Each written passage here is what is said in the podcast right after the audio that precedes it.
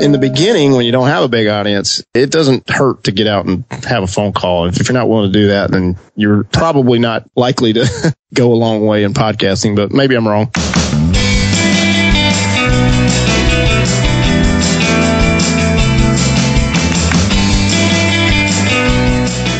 Hey, this is Jared Easley, and you're listening to Starve the Doubts. Today, we're going to do something a little bit different. I'm repurposing an episode from my friend Dave Jackson over at School of Podcasting. He recently had me on his show, and it was quite the surprise. I was just expecting a normal interview, and it turned out to be something really interesting, and I think you're really going to enjoy this. So, for this week, we're repurposing an episode of School Podcasting from Dave Jackson, and I hope that you enjoy. Thanks.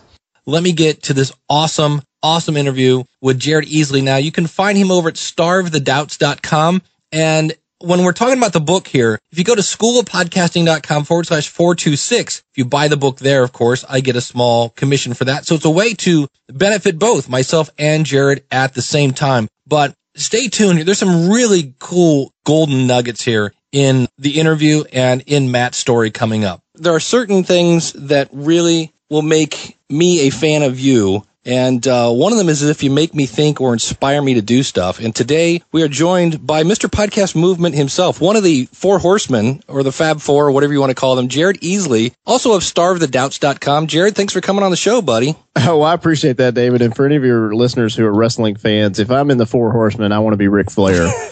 so, woo! But you were at the podcast movement. You said, Hey, my book came out today. It's only 99 cents, which uh, it's not 99 cents anymore, but it's definitely worth the price of admission. And I went and bought it and started reading it two days ago and literally just blew through the whole thing because I just could not put it down because the cool thing it's called podcasting good to great, how to grow your audience through collaboration. So let's just start off with the typical kind of questions. What inspired you to write the book? The book actually was a presentation that I had done on a webinar a few months before for John Lee Dumas's group, the Paradise Group, and mm-hmm. And I remember that was kind of a way we were really trying to push ticket sales for podcast movement at the time. So Dan Franks and I went to John and said, Hey, could we provide a presentation that's, you know, value some content piece to your group? And then, you know, at the end, just kind of say, Hey, by the way, podcast movement and conveniently send them to your affiliate link. And he loved it. He was like, yeah, let's do it. I've really been big on this idea of working with other people seems to work for me better than anything else that I've tested and tried. And and I haven't been podcasting for a real long time, David. I've only been doing it for about a year and a half, but I remember those first several months were just brutal because it's like, man, how do you really grow an audience? You know, everybody says grow an audience, but how do you do it? And I had a lot of trouble and I got so frustrated with it, David, almost quit. And maybe part of my problem was I wasn't actively listening to podcast coach and shame on me, but it is what it is. So school of podcasting. So we did a presentation on how to grow your audience through collaboration and we just gave some of the points that outline in the book we went through it and at the end, I got a lot of messages and a lot of people reaching out to me. Some of them I knew and some of them I didn't. Just really excited about what we had talked about. And I thought, wow, that's interesting. That message really hit home with a few people. And the more I thought about it, I realized, okay, that should be repurposed to another presentation or something else because there are people who enjoy hearing that, that needed to hear that, that wanted to start looking at other ways to grow.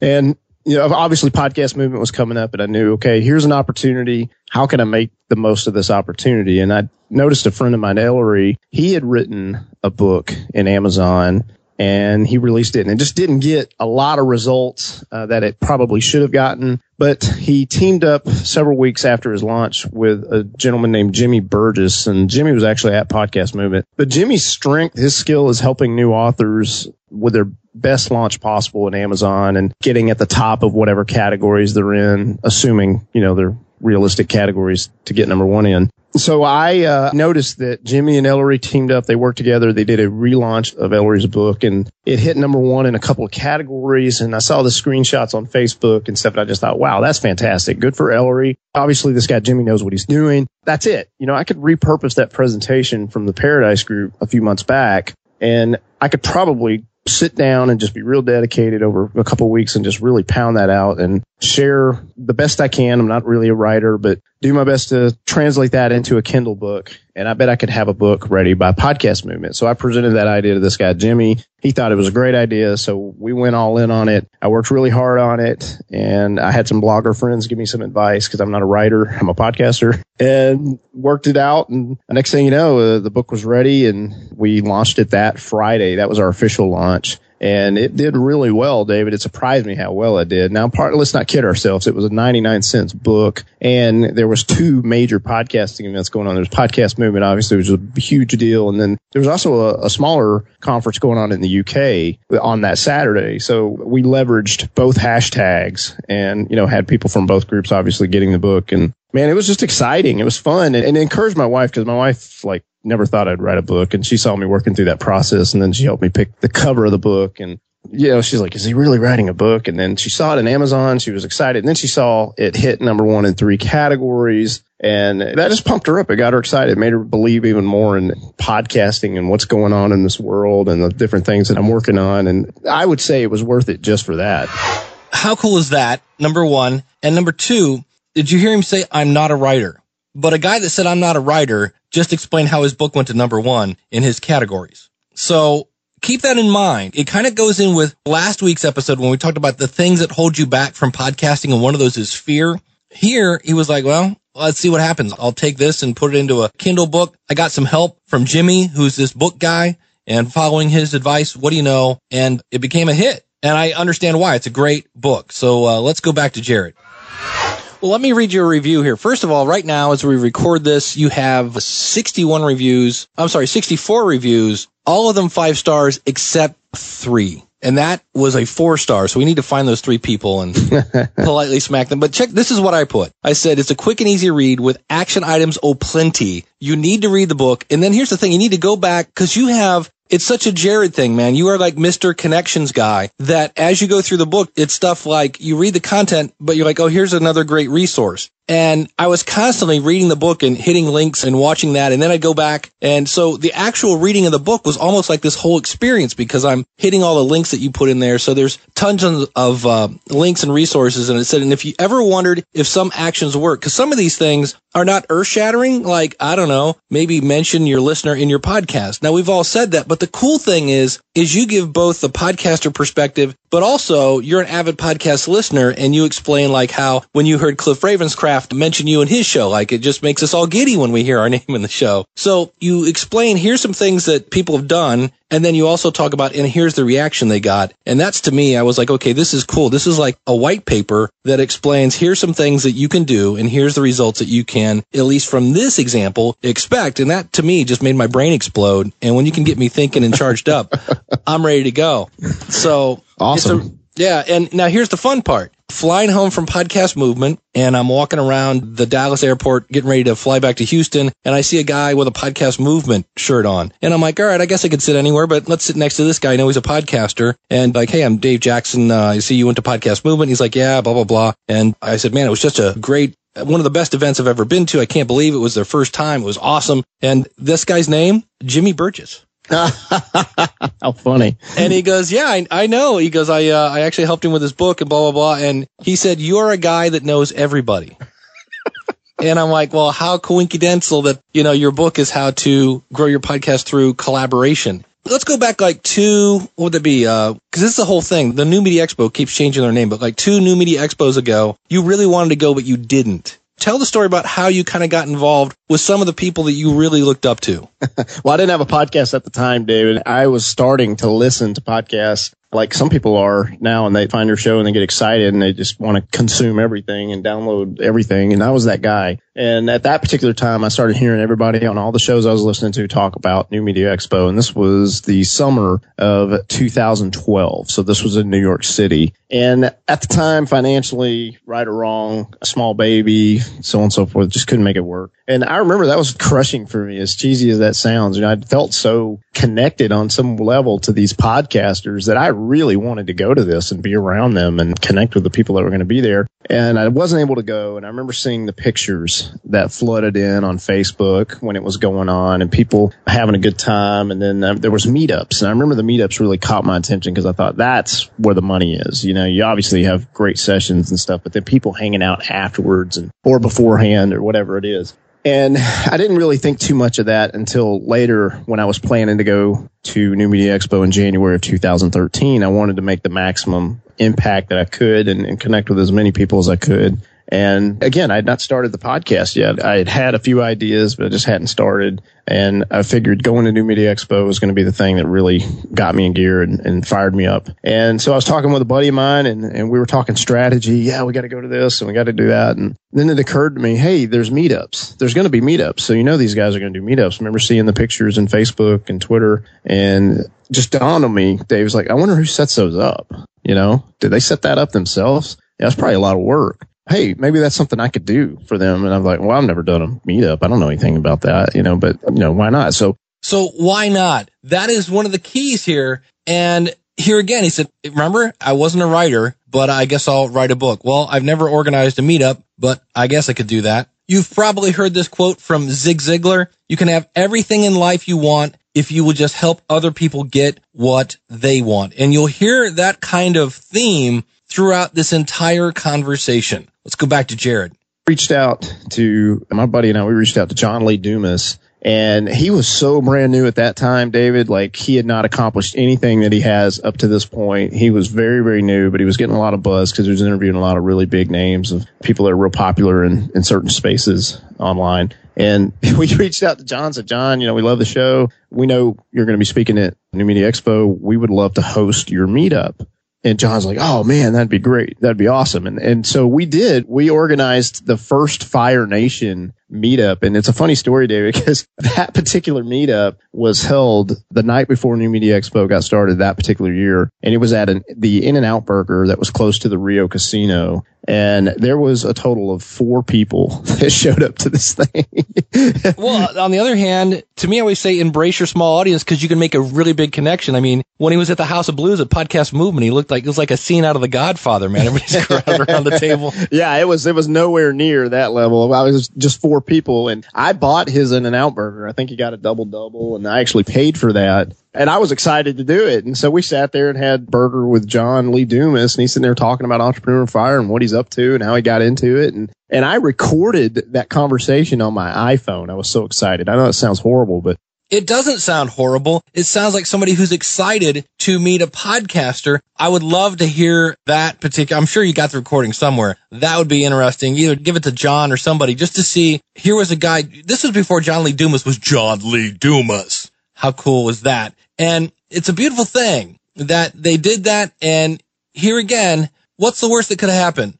Jared could have said, Hey, John, would you like me to help you organize your meetup? And John would go, No, that's all right. I got it but he went ahead, moved ahead, took some action, and made a great connection. I had an app on my iPhone. I just hit record and put it on my table. So, because it was so cool at the time. And, and um, absolutely. Um, okay, so that was one meetup. But the point of this is, David, is I didn't have any experience in meetups, but I thought that might be a way to connect with someone. And it totally worked because we reached out to John, said, who's doing this for you? And he's like, actually nobody, but I was wanting to do one. Well, we went to a couple other people like Jason and Jeremy from Internet Business Mastery, went to uh, Cliff Ravenscraft, and I think that was it that particular year. But we went to several people and said, Hey, can I do this for you? Can I organize your meetup? And they were all quick to say, Oh man, you would do this. I don't have to call these people. I don't have to get menus. I don't have to, you'll do all this for me. Yeah, absolutely. And they didn't know me at all. So maybe that was a little bit risky on their part, but I reached out, got menus, found restaurants, found whatever information they needed, got them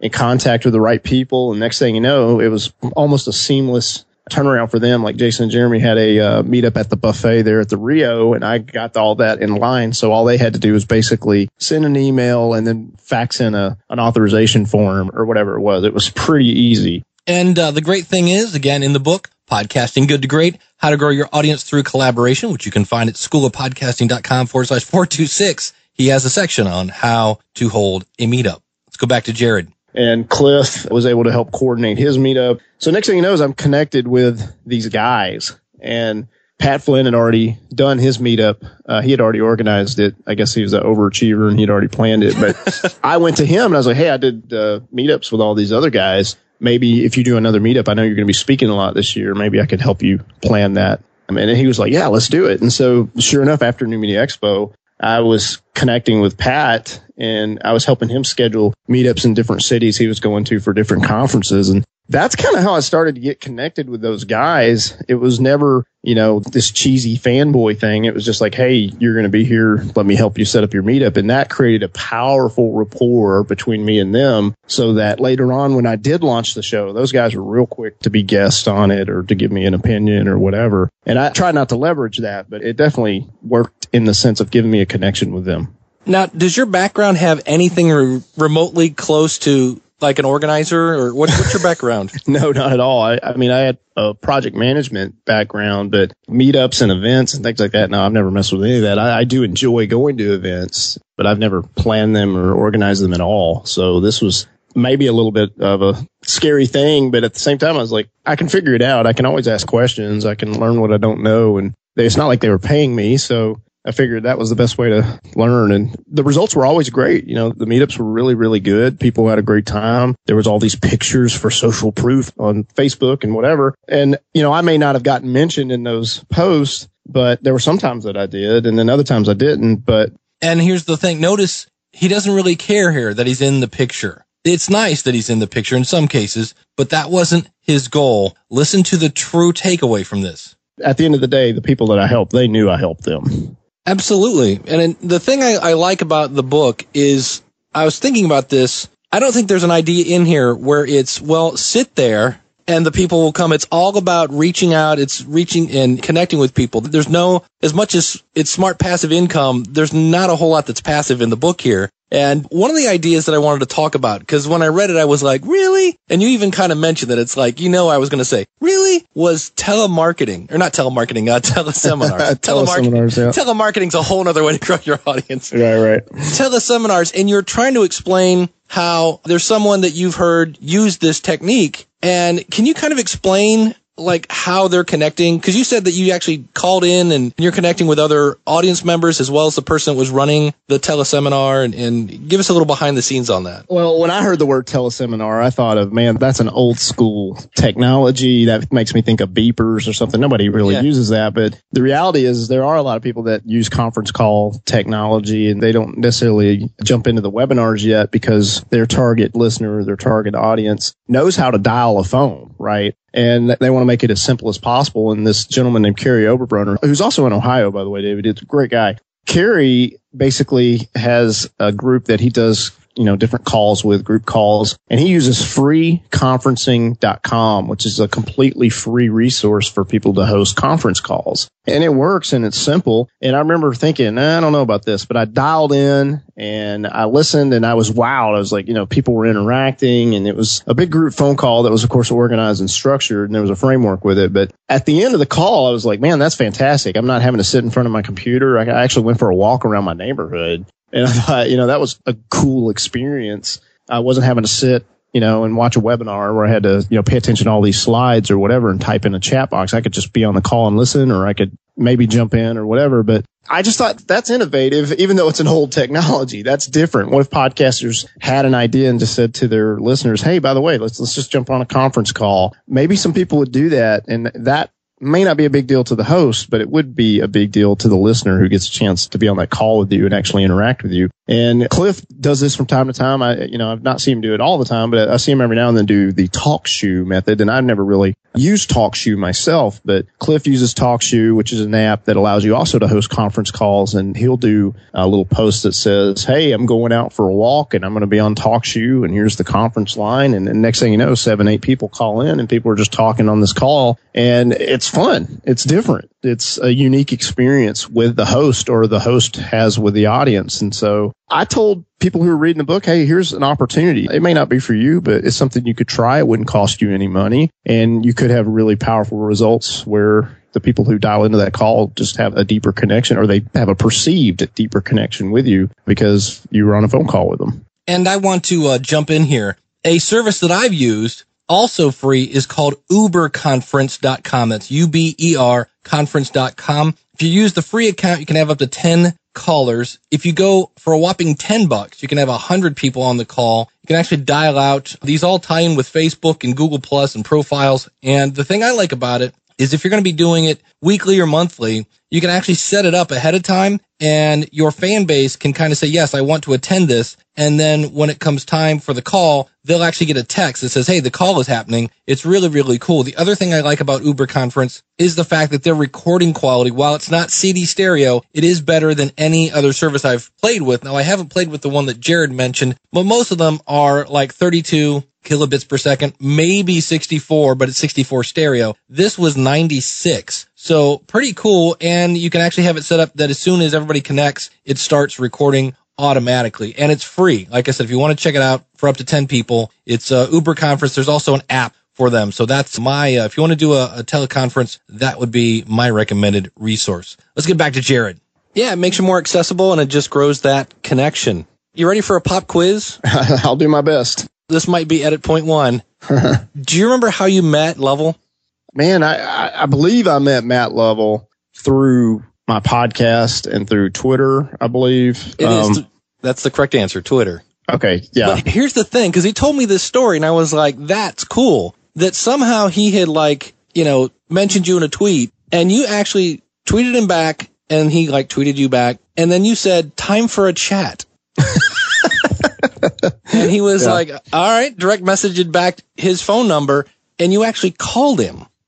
yeah. and that was the beginning of it. Okay. So I'm going to pause that here and let's go now to Matt where you can find him at mindthegap.net. And it's interesting here. We talk about these little things that you can do. Things like, you know, when I said John's name at the beginning of the show here from uh, Let's Talk Metal Detecting and Treasure Hunting.com.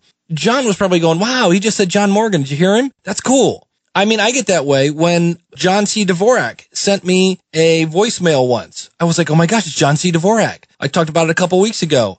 Philip Keller, better known as Trapper Jack here in Cleveland. Trapper Jack left me a voicemail. It's kind of cool. And so here is Matt's side of this story. Check this out. This is really, and listen to this. There's some really cool, I'll stop it when he says it, but there's some really cool stuff here. All right, take it away, Matt.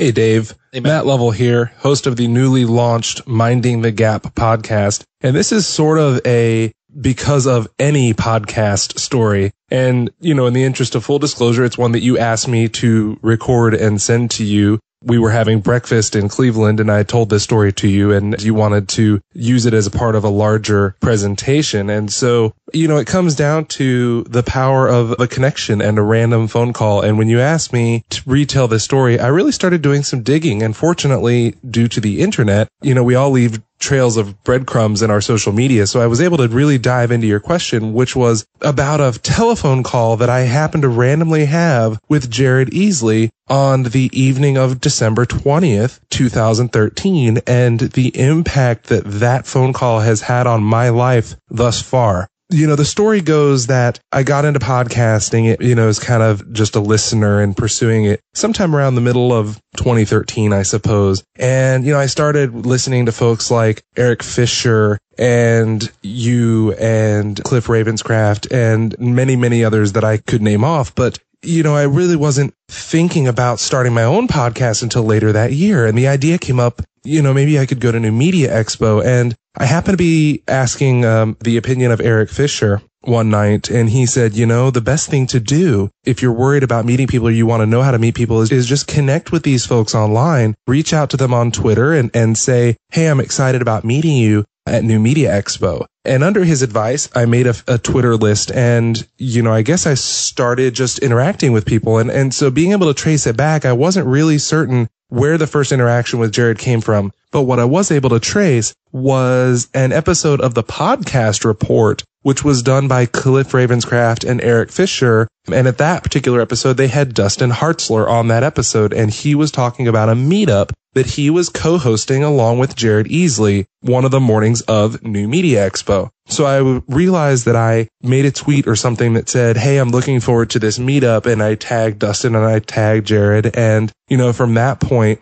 Jared replied and was like, Oh, I'm looking forward to meeting you at New Media Expo. And oddly enough, the date on that, which I found in my email because I don't delete anything, I found that that was dated December 17th. Well, then on December 20th, I had an assignment for a photography contracting job that was in Baton Rouge, Louisiana, and I am from Atlanta. So that was about a 10 hour drive for me. And I was on my way back on December 20th and it was late because I had to leave half the day because I had another commitment on the 21st. So I had to be home by the 21st. So I was leaving Baton Rouge at somewhere around four o'clock in the afternoon and expecting to get in really late. I had planned dinner with a friend of mine who many folks may know, James Woosley. And so I was stopping in Mobile, Alabama for dinner. And there I was sitting after dinner with James. I was sitting in the parking lot of this Ruby Tuesday in Mobile, Alabama. and I posted a tweet that I was wondering or that I had been listening to Jared's podcast along the way and I was hooked on it and he had had episodes with Jeff Goins among other people. And the question I asked was, what is your favorite episode of Starve the Doubts? And I, I'm going to pause him there. Now check this out. So here's a guy that discovered a podcast. He really liked it. And what did he do? He took to the internet and goes, Hey, I'm addicted to this show. You'll hear him say, the question he asked here is, what's your favorite episode? But I've said, when you create content that has impact with people, they will tell other people. And that's exactly what Matt did. And what happened is that people just like Matt, just like Jared came out of the woodwork to answer that question. Let's go back to Matt.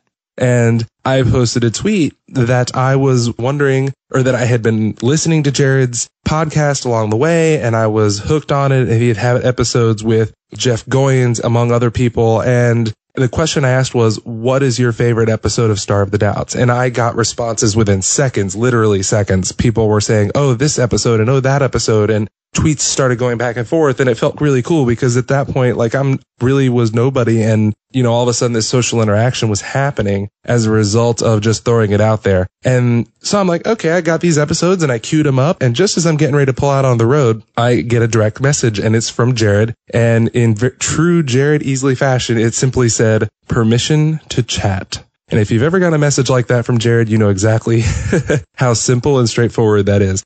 Now, listen to how he describes the upcoming phone call here. Check this out. It was exciting, you know, and I, my heart rate started being like, what does this mean? Does this mean what I think it means? And I replied because I was like, no, he doesn't want to talk to me. No way. And so I simply replied, I said, well, I'm on the road, so it'd have to be a phone call. If you're up for that, here's my phone number. And so I get on the road and I have my headset in, so it's safe-ish to do this. And so Jared calls. Okay. I'm just pausing here.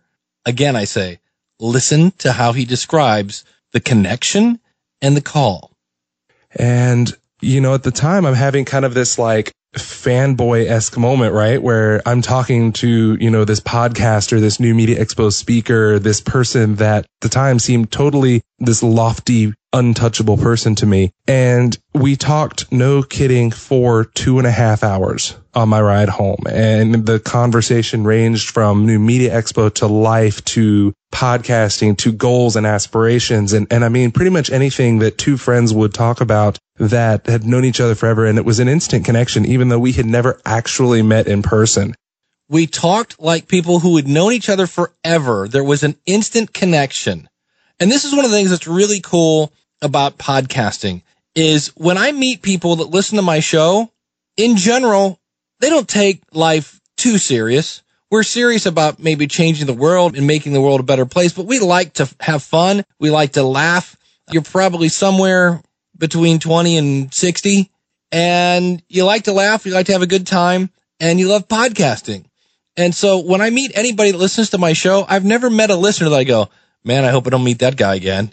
Cause we're all very similar. Hence there is that instant connection. And the other phrase he said here, I put down here, the power of a connection. I think that's the name of this episode, the power of a connection, because it is amazing. And one of the things that Jared says now, Jared does not say, Hey, everybody go call your listeners because he realizes you'll hear him when he talks about this here in a second. But it's these kind of little things that can really impact your audience. And in the book, he asks, what if you did this to five people a week? What would that do for your audience growth? Let's go back to Matt.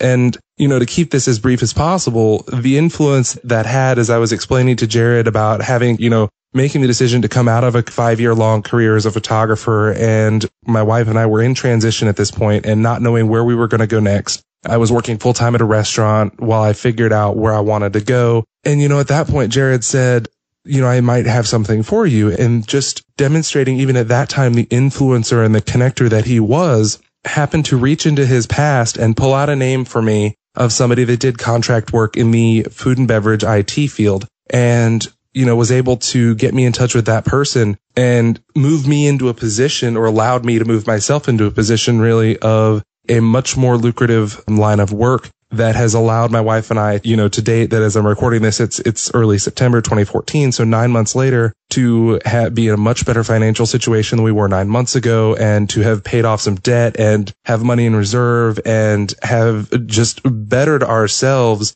as a result of this one phone call that coincidence or happenstance or however you want to phrase it, what other influences, spiritual influences, whatnot that you believe in happened to your lives. I know for me personally, it wasn't a coincidence that that conversation was meant to happen that night. But for all these things that, that come out of it, I've tried to give Jared credit for it. He refuses to take it. There you go. There's the attitude. Humble. Nah, it's all right. I'm just a dude.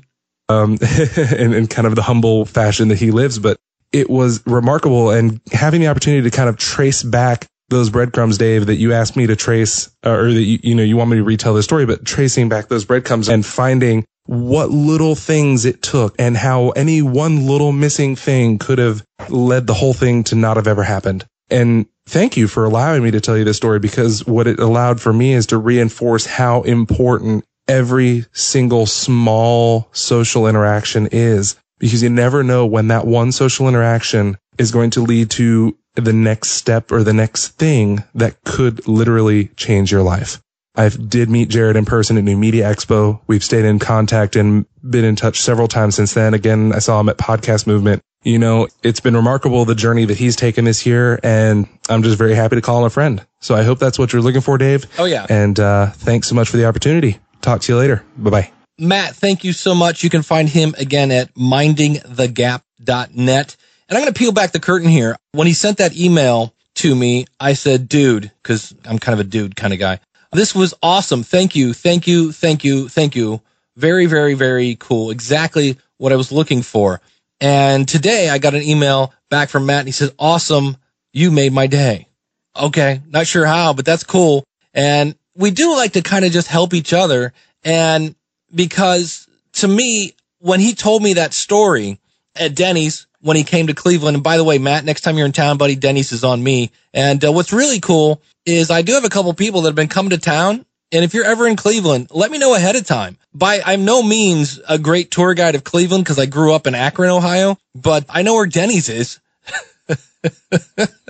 we could probably hit the Hard Rock next time, something like that. but now let's go back to Matt and see. We'll continue on with this side of the story, but see how that little thing that Jared did. Hey, you want to chat for a second? What an impact. Amazing. All right. So let's go back to Jared. And again, everything we talk about today, you can find at schoolofpodcasting.com forward slash 426. Again, the book is called Podcasting Good to Great, How to Grow Your Audience Through Collaboration. How often are you just calling your listeners? I mean, when you tell that story, it makes it sound like I'm doing it all the time. I'm not doing it every day, but I do try to get to know listeners. And I'm, David, I don't know if you, where you fall on this particular topic, but there's been so many books like Platform by Michael Hyatt and Tribes by Seth Godin, and there's all these little fancy buzzwords going around like followers and tribes, and, you know, all this stuff. And I've never really liked those words because I don't want to feel like a number. I don't want to feel like a follower. I don't want to feel like someone on your email list. Like I want to feel like a person. So I try to treat people like friends and yeah, they might be my follower on Twitter, but I don't look at them that way. I look at them as a, this is a potential friend. So I try to treat everyone that way. And I realize, you know, someone like, we'll just pick on Pat Flynn. Pat Flynn's got a really big audience now, and that may not be realistic for him to go have phone calls and go do stuff. But Ask Pat is genius. That's his show where he has Q and A and he uses SpeakPipe, which I know you're familiar with, David. Mm-hmm and he allows the person to ask the question and then he features them on that podcast and gives them good advice, but also shares that out with the community and then has an archived library of valuable answers to questions people want to know. And, and he can share out those previous episodes to people that ask that question later on. I mean, that's a unique way to generously connect with your audience when you grow. But in the beginning, when you don't have a big audience, it doesn't hurt to get out and have a phone call. If you're not willing to do that, then you're probably not likely to go a long way in podcasting, but maybe I'm wrong. Well, it's there's a running gag on my show where I've been mentioning the name Steve Stewart for about, I don't know, four months straight. Somehow I worked in the, and the reason for Cowboy that, Steve Stewart. Yep. That's it, is because the one day he sent me a question via email and he had his phone number and his signature. And I thought, you know, I could sit here and type out an answer for about 10 minutes or I could just call this guy back and have a three minute conversation and answer it. And I called him up and he's like, this is really Dave Jackson. I'm like, yeah, it's, it's just, you know, I'm just a dude. He's like, wow, this is cool. And we must have had like a 25 minute conversation and he's a great guy, a good old cowboy Steve. And, uh, yeah, when he comes to Cleveland in a couple weeks here, we're going to have dinner. So again, the power of your signature, get your address, your website address. And if you want your phone number, get a Google voicemail, go to podcast voicemail if you're worried about somebody getting your real phone number and uh, get one of those. So that's been like the running gag as he was always calling in and leaving messages. And he's like, man, I, I swear you mentioned my name in every show. I'm like, that's it. That's going to be the running gag now. and, uh, Steve, I'm, I'm sorry. I have to start mentioning other people in the show. So with great, with great honor and great love and respect, I'm retiring the Steve Stewart gag. I know. I'm sorry, but I still love you, buddy, but I got to start mentioning other people's names the show. Continuing on with Jared.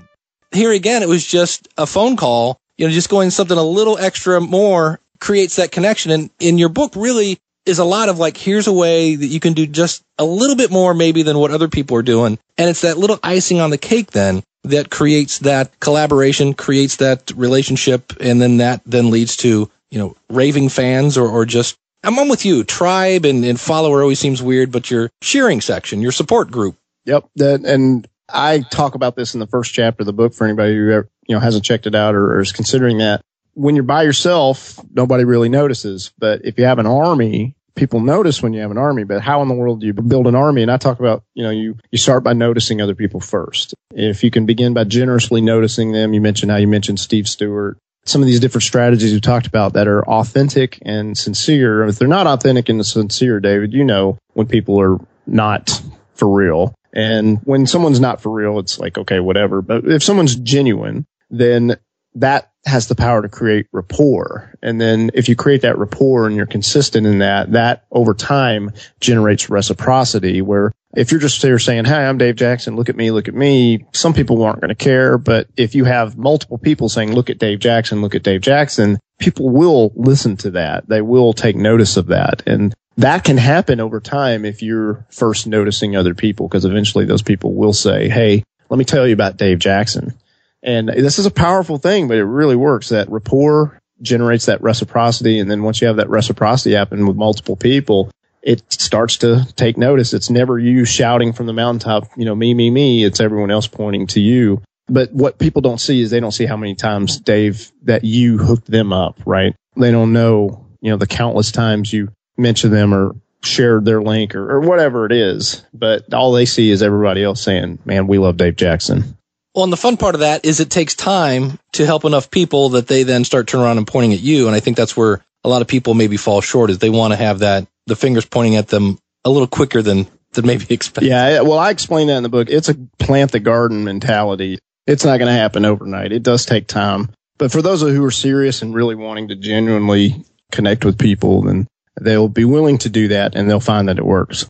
Yeah. Have you seen or have you done any strategies that you thought were going to work and then you're like, yeah, that didn't connect? Uh, well, all the time, man. I'm all the time testing something and, and it doesn't necessarily happen. And we try to podcast. This is uh, hilarious, but it's true. We try to podcast for podcast movement. And the idea was podcast movement conversations. And the idea is that David, you and I would have a chat and then I interview you, right? And then the next thing is you have a chat with Billy and you interview Billy and then Billy interviews somebody else. And it's kind of like a chain interview where everybody's the star, you know, they get interviewed and then they get to pay it forward and interview someone else. And the idea, I thought, oh, this is going to work. This is going to be great because all these people are going to share it with their friends because it's about them and whatever. And, and it didn't work. we did about nine episodes and it just didn't catch on. So, and partly I think maybe it was a, a reasonable idea, but we were just overwhelmed with other details of the event. But that's one example. You know, we tested it and it didn't really resonate, but maybe we could have uh, tweaked it and maybe we'll try it again down the road. But right out of the gate, it wasn't quite like I was hoping it would be. But the good thing is you tried it. Yeah. Oh yeah. I mean, that's the thing I love is anytime somebody tries something different, and even if it doesn't work, then you, as a teacher, I have to say they're not mistakes. They're learning opportunities. Well said. Yeah. It's in iTunes if people want to look it up. Podcast movement conversations and you'll see there's only about eight or nine episodes, but you know, the effort was there, just didn't quite, didn't quite deliver. But. Well, your book inspired me, man. You're looking at the, I have no members, but I am, I am the organizer of the Cleveland Podcasters Meetup. So now I've just got to find, I got to find some Cleveland podcasters and I will, uh, interrupt there. It's at clevelandpodcasters.com. And I actually do have, I think I have, uh, four or five people now. We're meeting on, you guessed it, National Podcast Day, September 30th. And, uh, it's a suburb of Cleveland called Garfield Heights. And for more information, or if you know of anybody that would like to come to this, it's a Tuesday night, seven o'clock, clevelandpodcasters.com. I've got a location. I've got a date. We, we can do it once a month. It's going to be awesome. I just got to find all the Cleveland podcasters and uh, make it happen now. Well, you you're connected with enough people to help figure out and identify who those people are. So yeah. I think by conversations with Cliff, by conversations with John Lee Dumas and, and Rob and some of these other folks that you know, I don't think it's going to be that hard for you to start figuring out who's in that area, or even if they're not right in Cleveland, you know, how far away is Columbus? You know, is that close enough where somebody would drive for a, a Saturday night podcast meetup? Maybe, you know, things to try. That's right. Throw it on the wall and see if it sticks. There you go. So, man, I know you got to run here soon. So, again, the book is called uh, Podcasting Good to Great How to Grow Your Audience Through Collaboration by Jared Easley. And Easley, by the way, E A S L E Y. And I, you know, two thumbs up and a couple fingers and, and a knee and a toe up, man. It's, it was a great book. And, uh, thank you so much for coming on and sharing about it. Oh, Dave, my pleasure, man. I love what you do. And, and you just did an outstanding job at Podcast Movement. So it's, it's just a huge honor to chat with you tonight. Thank you.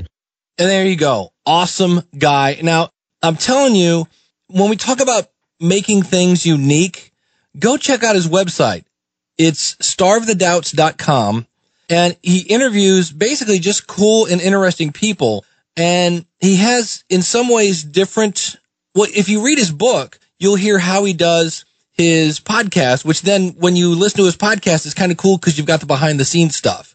But it's a really cool podcast. I liked it, been listening to it mainly because of my music background. They usually end up talking about favorite concerts and things like that. But again, you can see here that number one, the power of a single connection can lead to many, many different things. And it's great when I connect with somebody and I can help them. That makes me feel awesome. And when you connect with somebody and they're like, Oh my gosh, you know, we heard Matt say, wow, this is the big podcast guy. We're just people.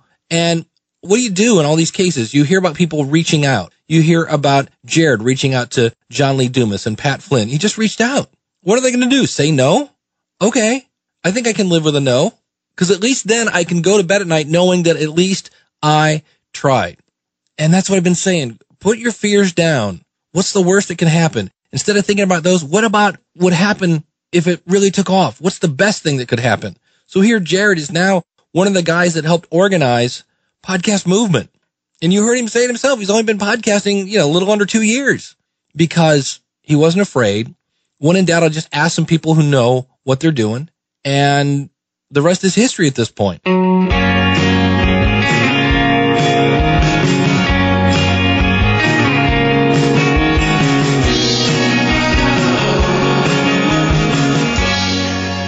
How cool is that? Number one. And number two, did you hear him say, I'm not a writer?